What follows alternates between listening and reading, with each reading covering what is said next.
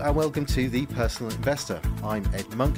Today on the show, are you being dragged into paying more tax on what you earn? New figures have shown a record number of us now pay higher rates of income tax, and there's good reason to think the trend will accelerate. What will be the impact, and does a new Prime Minister do anything to change the equation?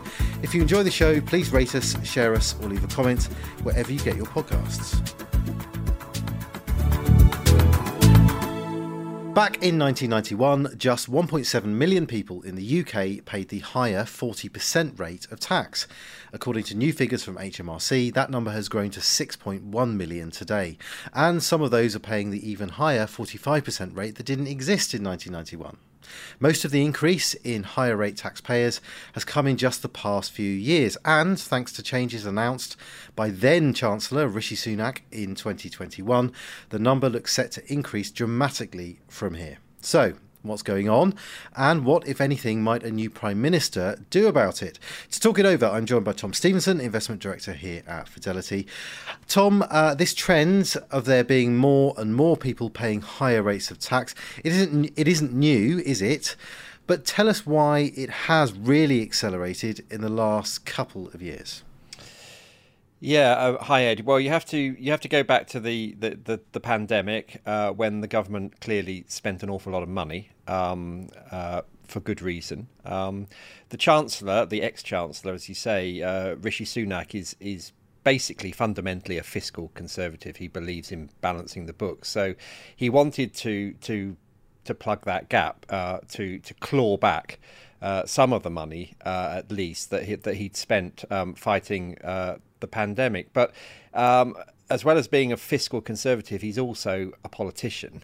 And so the way he chose to do that uh, was arguably by employing you know, something of a of a of a stealth tax. And uh, as you pointed out in in your introduction, um, he's done that by by freezing the um, the allowance the, um, the, the bands for for uh, income tax and the and the, the result of that as uh, incomes have risen, uh, but the but the thresholds have not risen. Is that more and more people are being uh, are being dragged into the higher rates of, of income tax? Yeah, and it's called it, well, it's it's the the term used to describe that is fiscal drag, isn't it? It's literally sort of dragging people over the line because the line doesn't move, but everyone's incomes tend to tend to rise. And actually, if you look at what wages are doing right now, I mean, we're complaining about wages not not sort of matching inflation, which is true, but they are rising in cash terms. And I think the figure was six or more than six percent uh, annually. So if you think about wages going up by that much and tax bands staying the same, you can see that effects. Now, these, of course, were changes announced by Rishi Sunak in 2021, but they started uh, from 2022, from this year, and they're supposedly in place for four years. Um, the, the higher rate band was frozen, the additional rate, 45% rate, was frozen as well. Now, at the time of those changes, Tom, when they were announced, people like you and me and, and, and the media in general were pointing out that this this is a pretty potent tax rise, isn't it? But these numbers just go to show exactly how powerful fiscal drag can be for any government looking to raise money. Yeah, absolutely. I mean, uh, I've been really surprised by the scale of the numbers. Actually, just just just looking at these. I mean, you know, clearly, higher rate tax was uh, used to be something that was the the preserve of the rich. You know, very very few of us really uh, were, were were caught by by a higher rate tax. Um, and as you said in your introduction, if you go back, um, you go back 30 years, then you know it was it was roughly uh, you know a quarter of the current number of people who are who, who are caught by it. But it's an, it's the amounts of money uh, that are raised that are really uh, uh, eye watering. So when uh, Rishi Sunak introduced these uh, freezes to to the thresholds um, uh, in the in the budget in April 2021. Uh, he said that he thought that it would raise um, uh, just over eight billion pounds a year by the fourth year of the freeze, so 25, uh, 2025, 2026. Um, just this year, the uh, Office for Budget Responsibility said that because of higher inflation, because of um, uh, incomes rising um, uh, more than expected, uh, they think that actually in that year the the extra tax take will be 18 billion pounds. So I mean that's a more than doubling in a year. uh, of the of, of, the expectation. And um, you know, it's no surprise that it's enabled Rishi Sunak to, uh, in the last budget, to um, to promise. Uh, a, a, tax cut, an income tax cut from 20% to 19% for the basic rate um, in uh, in that in that final year. 20, uh, no, not, sorry, not that final year. It's the year before that, 24, 25, which not coincidentally, is, is the year, year, running up to the election. Yes. Um, yeah. yeah. absolutely. Yeah, and I mean, I, I, was looking at all these numbers. I mean, right, as you say, to, I mean, the, we'll come on to, to get on to some of the sort of political aspects of this because it's uh, very germane to, to, what's going on right now. But um, I was looking at these numbers going back to 1991 from the HMRC, and there's loads of different ways you can slice these figures. But uh, but a couple that, that, that I was sort of crunching um, with a calculator, and, and, they are quite interesting. I think it's true to say, looking at the figures back in 1991, 6.5 percent of taxpayers were in the higher rate band that you know, and and if you consider that's often used as a proxy for a rich person, isn't it? You know, someone with, with enough money, enough earnings to be in the high rate band. Six point five percent of people were in that band. Now it's up at eighteen percent of people. So that's almost two in five people are in that band in the higher rate or the additional rate. So it's a sort of legitimate question. You know, is it fair to say that, that earning at those levels make you a rich person. I think that equation is changing. Well, I think lot. many people who who are caught by that now would would absolutely not consider themselves to be to be rich people. Yes, indeed, indeed, and and and you know we've been saying there that this is a very effective and quite stealthy way for uh, a chancellor to raise money. Now, it may be that this is all a, it's all been too effective when it comes to Rishi Sunak and his own political future because this you know it won't have failed anyone's notice that Rishi Sunak is not the chancellor anymore. He wants to be the prime minister following the um, what what time stamped resignation of Boris Johnson shall we say? Um, and he's presumably uh, sort of committed to these changes but all his opponents in that leadership race are going to be pointing out that actually it's driven or helped to dri- drive, drive the tax burden in the UK to a historically very high level, and it might actually count against him, ironically, in this leadership campaign. Yes, because I mean he is. I mean in, in this leadership campaign he is he is very much uh, uh, an outlier. I mean everyone else yeah. is lining up uh, to uh, to compete with each other on just how big a tax cutter they can be and uh, and and Rishi Sunak, for the time being, is presenting himself as the, the the, the the fiscal conservative, the sensible, the adult in the room, if you like. Yeah.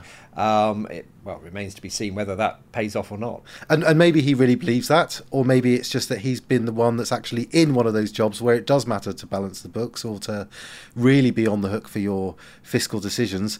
The other contenders haven't really been in that position. It's easy to make these promises in a leadership campaign, speaking to a constituency not of the general public but of Conservative Party members probably likely to be quite uh, pro tax cuts. Um, it's an interesting dynamic. Yes, and and the, and the question arises, um, you know, how do these various candidates propose to pay for those tax cuts, and, and, and, and what they're suggesting, you know, is a range, you know, from you know, um, you know, clear um, spending cuts to less clear promises. Yeah, and uh, we're, we're, we're not a political podcast, Tom. We're here to talk about the effects of this on on people's finances. But let's talk in general about you know the the system as it stands and the changes that we expect to happen as they are now.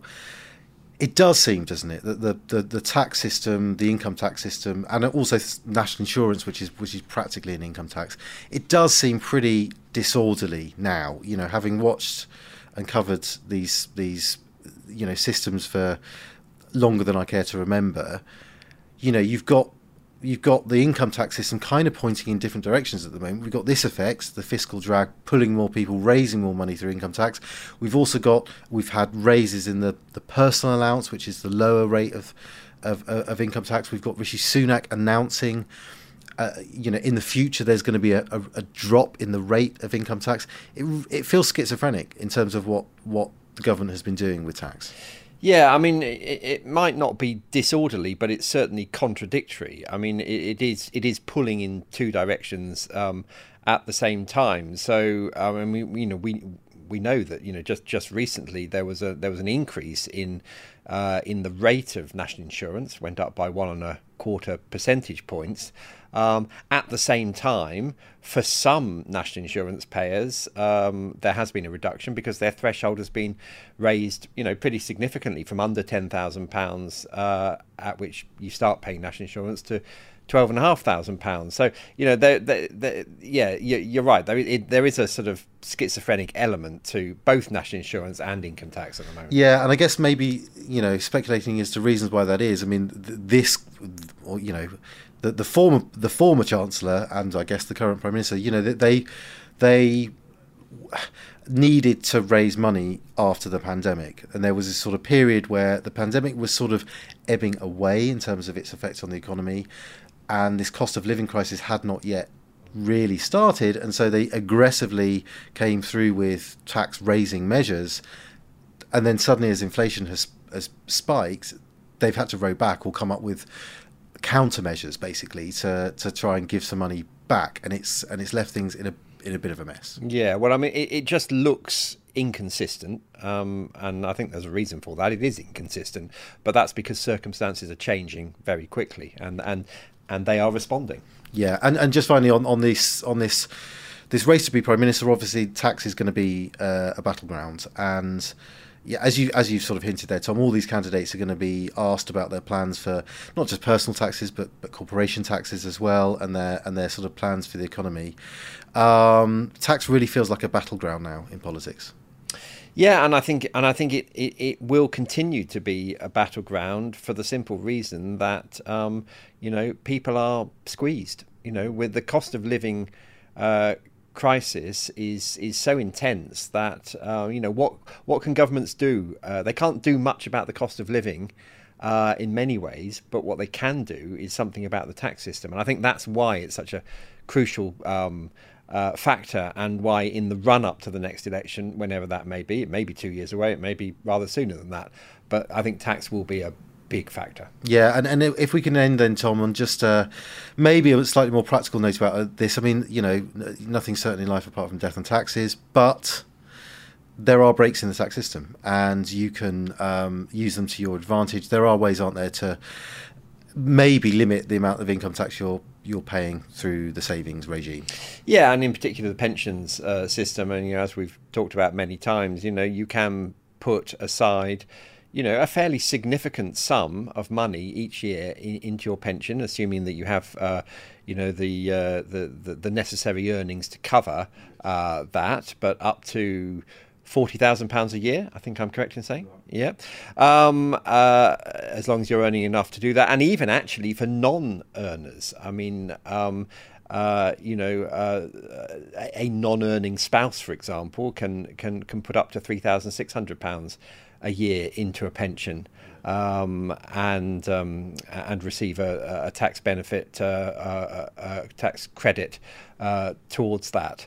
Um, and don't forget, of course, that you know there's there's a system of carry forward, so that if you haven't used your uh, your pensions allowance in in one year, you can carry it forward for up to three years. I think. Uh, so you know, it, I mean, in some ways, it's it's it is quite a generous um, um, yeah saving system. Yeah, and of course, you know, you need the money in the first place to use or to make the most use out of those systems. And even with the ISA system as well, where growth in your in your investments is tax free, and then you can get a tax free income from them. And because uh, the, the the ISA allowance has been £20,000 now for some years, there will, maybe not quite yet, but certainly in the future, there's going to be people, wealthy people, high earning people, who will have a lot saved in ISAs later on in their life. That's going to be really, uh, you know, attractive if, if tax rates continue to effectively rise, you know, yeah. having a tax-free income from ISA savings can yeah. be really, really valuable. Absolutely. I mean, you know, I think you know, I think it's fair to say. I don't think it's a you know a contentious or party political thing to say that you know we over the past decades, we have become a much more highly taxed country than than than we used to be, and so the importance of these tax breaks, um, particularly pensions and ISAs, becomes more and more important as time goes by. Okay, okay. Well, Tom, that is all we have time for now. Thanks for joining me. Thanks.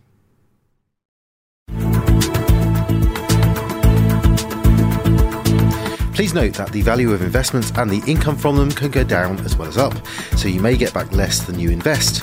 Investors should note that the views expressed may no longer be current and may have already been acted upon.